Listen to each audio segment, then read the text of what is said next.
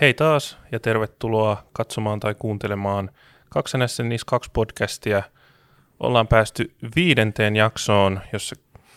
käsitellään niissä kaksi direktiivistä syvemmin raportointivelvoitteita viranomaisille sekä sitten niitä, mitä tietysti kaikki tässä eniten miettii, eli mahdollisia sakkoja, sakkoja ja sanktioita. Ja tota, tällä kertaa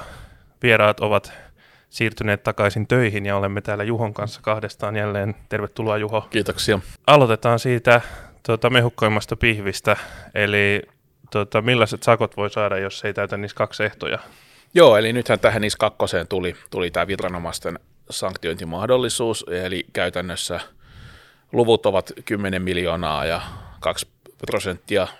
yrityksen tai konsernin globaalista liikevaihdosta, kumpi niistä on sitten isompi. Toki on hyvä huomioida, että nämä ovat maksimisakot ja jokaisesta rikkeestä viranomainen ei tule lätkäisemään niitä, niitä maksimisakkoja, mutta pahimmillaan ne sakot voivat, voivat olla yrityksille hyvin, hyvin tuntuvat. Viranomaisilla on sitten oikeus valvoa tätä NIS 2 toteutumista sekä aktiivisilla auditoinneilla että sitten jälkiseuraamuksilla ja tavallaan mahdollisen rikkeen jälkeen sitten tutkia, onko, onko ollut tietoturvan hallintajärjestelmä kunnossa riippuen siitä, onko kummassa kriittisyydessä mm. tässä direktiivissä. Ju, juuri näin, eli tämähän direktiivi antaa valvontaoikeuden viranomaisille, että siellä on, on toki sitten tiettyjen edellytysten täyttyessä, että siellä asetuksessa on mainittu, anteeksi, direktiivissä on mainittu, että, että viranomaisilla pitää olla epäilys tai syy epäillä, että tämän direktiivin niin, niin, vaatimuksia ei ole noudatettu ja sitten mistä niitä sakkoja voi lyödä, niin siellä oikeastaan on kaksi asiaa, eli on ne suoraan tietoturvaan liittyvät vaatimusten täyttämättä jättäminen, siellähän oli sitä riskien hallintaa, siellä oli näiden kontrollien implementointi ja direktiivi muun muassa suoraan mainitsee tämän monivaiheisen tunnistautumisen ja näin poispäin. Ja toinen on sitten tämä raportointivelvoitteen rikkominen, eli jos et ole tämän direktiivin vaatimassa ajassa sitten ja toim, raportoinut viranomaisille ja toiminut vaatimusten mukaisesti, niin se on sitten se toinen, mistä niitä sakkoja voi saada. Miten sitten,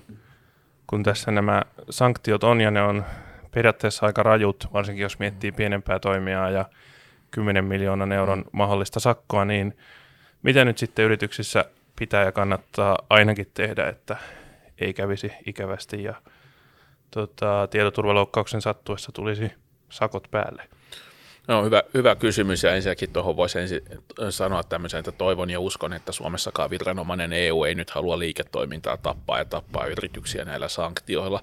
Eli varmasti uskon, että jos niitä sanktioita tulee, niin sitten suhteutetaan, suhteutetaan siihen liiketoiminnan koko, vaikka se olisikin sitten niin, että se maksimi olisi se 10 miljoonaa. Ja tokihan on ikävä Äh, niin kuin sanoa, mutta äh,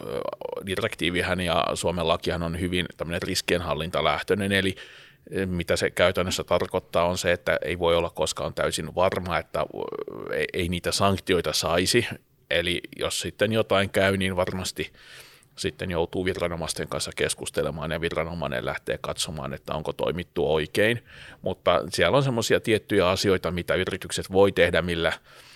ainakin pystyy pienentämään sitä sanktioiden todennäköisyyttä ja, ja sitten toivottavasti myös sitä suuruutta. Ja yksi keino tämmöisen on esimerkiksi sertifioida oma tietoturvan hallintajärjestelmä, eli, eli hommata se ISO 27001 sertifiointi, niin silloin jos jotain käy, niin sitähän on huomattavasti helpompi lähteä viranomaisten kanssa keskustelemaan siitä, että voi sanoa, että hei, että meillä on tässä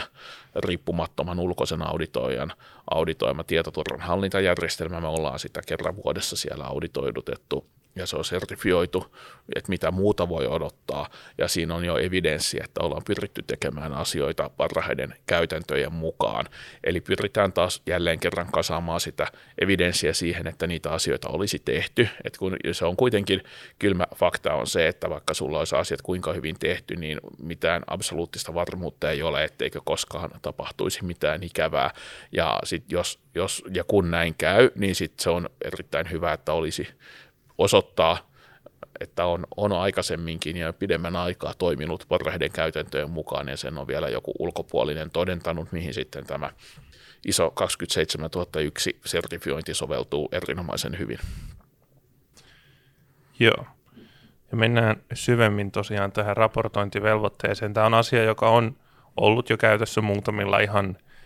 voisi sanoa, kyberturvallisesti kaikista kriittisimmillä aloilla, kuten pankkialalla mm. ja terveydenhuoltoalalla ja muutamissa muissa tällaisissa, joille on jo aiemmin säädetty tiukkoja direktiivejä kyberturvasta mm. tietysti suojaamaan meidän kaikkien rahoja ja potilastietoja ja kaikkia tällaisia kaikista arvokkaimpia juttuja, niin tota, nyt se laajenee aika huomattavasti ja nyt tosiaan kun NIS 2 on niin laaja, niin aika todella monen uuden yrityksen ruokatehtaiden, kaikenlaisten tällaisten sähköautojen latauspisteiden tarjoajien ja monien just tota, softatoimittajien esimerkiksi, niin täytyy sitten alkaa tätä tekemään. Ju, juuri näin, ja tässä on, on kuitenkin hyvä huomioida, että tämä raportointivelvoitehan on jokaiselle yritykselle käytännössä tuttu GDPRstä, koska meiltä ei löydy yritystä, joka ei henkilötietoja käsittelisi, että yrityksellä vähintään on ne asiakkaat ja niiden henkilötiedot ja oma, oma henkilöstö ja näin. Ja siellähän GDPRssähän se on nimenomaan näihin henkilötietoihin liittyvissä niin, niin ää, tietoturvaloukkauksissa on se 72 tuntia, mutta nyt tässä NIS kakkosessa siinä on itse asiassa kolmivaiheinen se ne aikaikkunat. Se ensimmäinen on 24 tuntia, missä pitää tehdä tämmöinen ennakkoilmoitus tietomurrosta, ja se on tietenkin sen tietomurron havaitsemisesta. Ja sitten kun se havaitaan, niin siitä lähtee se kello juoksemaan, ja se ensimmäinen oli tosiaan 24 tuntia, toinen on sitten 72 tuntia, milloin pitää antaa alustava raportti siitä, mitä on tapahtunut, ja sitten vielä kolmas tämmöinen rajapyykki on yksi kuukausi, eli kuukauden jälkeen pitää sitten olla viranomaisille ää, tarkka analyysi siitä, että mikä, juurisyyanalyysi, että mitä on tapahtunut, mitkä ollut ne vaikutukset ja millaisia korjaavia toimenpiteitä on tehty ja millaisia toimenpiteitä ollaan tekemässä ja sitten direktiivi itse asiassa mainitsee tämmöiset rajat ylittävät vaikutukset, mikä tarkoittaa, että jos siellä on sitten tämmöisiä kansainvälisiä vaikutuksia sillä, että tässä on hyvä huomioida, että se, niin, niin on, tulee myös velvoite sitten tässä alkuvaiheessa ilmoittaa myös näille yrityksille sekä henkilöille, kenen tiedot siellä on vaarantuneet, tai sitten kene, keneltä se palvelu ei ole ollut käytössä. Ja se puhuu tämmöisistä merkittävistä loukkauksista, joka tietenkin on sitten kanssa oma, oma niin kuin tulkintansa joka yrityksissä, että mikä, mikä sitten on, on merkittävää, mutta tässä, tässä pähkinänkuoressa se, miten, miten se raportointi menee, ja tämähän on ihan selvää, että se tulee myös valumaan sinne toimitusketjuihin, esimerkiksi GDPRssä, jos sillä rekisterin pitää on 72 tuntia, niin yleensä käsi, henkilötiedon käsittelijälle annetaan 24 tai 48 tuntia, niin tässä voi hyvin olla, että sille toimittajalle annetaan 12 tuntia aikaa tehdä se ensi-ilmoitus sille asiakkaalle, jotta se saa sitten aikaa viranomaiselle, että se ajat puolittuu ja ne on sitten hyvin tiukkoja aikaikkunoita, mikä käytännössä alkaa jo vaatimaan sitten tämmöistä niin 247 operatiivista valvontaa näiltä toimittajiltakin, jos näitä vaatimuksia sitten tulee. Joo. Ja tosiaan nämä loukkaukset raportoidaan Suomessa kyberturvallisuuskeskukselle – Joo, ja siellä on, asia on hieman auki vielä, mutta siellähän tulee myös olemaan tämmöisiä alakohtaisia valvovia viranomaisia, kenelle niitä, niitä sitten raportoidaan, ja se on varmasti asia, mistä olemme nyt viisaampia tässä seuraavan vuoden aikana, kun pyörät lähtevät Suomessakin pyörimään, ja se on myös sitten hyvä ja mielenkiintoista nähdä, että mikä se, tuleeko viranomaiset tästä merkittävästä tietoturvapoikkeamasta niin ottamaan enemmän, enemmän kantaa, koska nythän se nykyisellään on hyvin tulkinnanvarainen ja jättää hyvin paljon yrityksille liikkumatilaa sitten tulkita tätä niin, niin lakia itse ja mikä sitten tietenkin pahimmillaan voi johtaa siihen, että yritys on tulkinut yhdellä tavalla, viranomainen myöhemmin tulkitsee toisella tavalla ja toteaa, että yritys ei ole noudattanut tätä lakia ja lyö sitten tätä raportointivelvoitteen rikkomisesta näitä hallinnollisia sakkoja. Tuosta raportointivelvoitteesta vielä tarkemmin, niin siinä on määritelty nimenomaan merkittävistä mm. tietoturvaloukkauksista raportointi, niin mitä, mitä se tarkoittaa, mitä me nyt tiedetään siitä, että mitä tämä, miten tätä pitää tulkita, mikä on merkittävää? Se on hyvä, hyvä kysymys ja kuten tuossa aikaisemmin sanoin, niin siinä on hyvin paljon varmasti liikkumavaraa ja epäselvyyttä, mutta yksi tämmöinen tapa on lähteä sieltä sidosryhmien vaatimusten kautta, eli tietoturvan hallintajärjestelmät hyvin usein, usein lähtee siitä, että että siellä tunnistetaan ne sidosryhmät, mitkä sille niin kuin organisaatiolle ja jokaisella yrityksellähän niitä nyt on vähintään yleensä asiakkaat, omat työntekijät, omistajat ää, yhteiskunta regulaattorin näkökulmassa on, on ihan, ihan vähintään ne, ne, mitä siellä näitä sidosryhmiä on, ja ne jokainen asettaa erilaisia odotuksia ja vaatimuksia sitten yritykselle, ja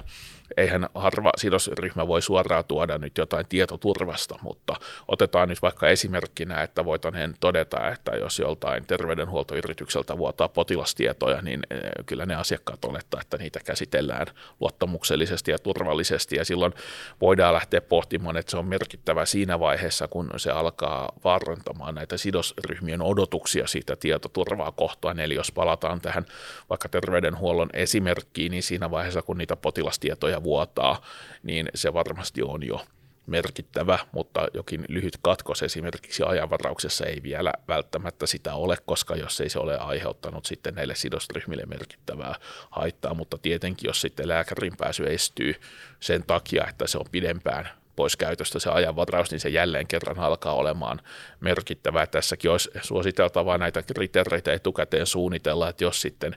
käy jotain, ja on tehty päätös, että siitä ei raportoida, niin se olisi ainakin sitten viranomaiselle, jos myöhemmin tulee keskustelua, niin näyttää perusteet, minkä takia näin on päädytty ja, ja mitkä ne perusteet on ollut, että se ei vaan näytä siltä, että on päätetty lakasta asia, asia niin, niin maton alle ja toivotaan, että kukaan ei näe, vaan että se on ollut ihan perusteltu päätös, mihin se, mihin se lähtökohta on ollut siinä se, että se ei ole ollut merkittävä. Kiitoksia Juho ja Kiitoksia kuulijat ja katsojat ja me siirrymme tästä seuraavaksi meidän podcastin viimeiseen jaksoon ja otamme uuden vieraan vielä lauteille ja puhumme siitä, että käskekö EU nyt yrityksiä siis palkkaamaan SISON eli tietoturvajohtajan ja tota, mitä pitää tehdä ja miten ehkä mekin voisimme tässä sitten konkreettisesti auttaa, että, että pääsette tota, tekin siellä kaikki niin NIS 2 valmiuteen ja olette sitten, jos jotain ikävää tapahtuu, mitä valitettavasti tulee jossain kuitenkin tapahtumaan, niin olette sitten valmiita ja on dokumentit kunnossa ja muuta, niin mennään tähän kuudennessa jaksossa, mutta nyt kiitoksia Juho. Yes, kiitoksia.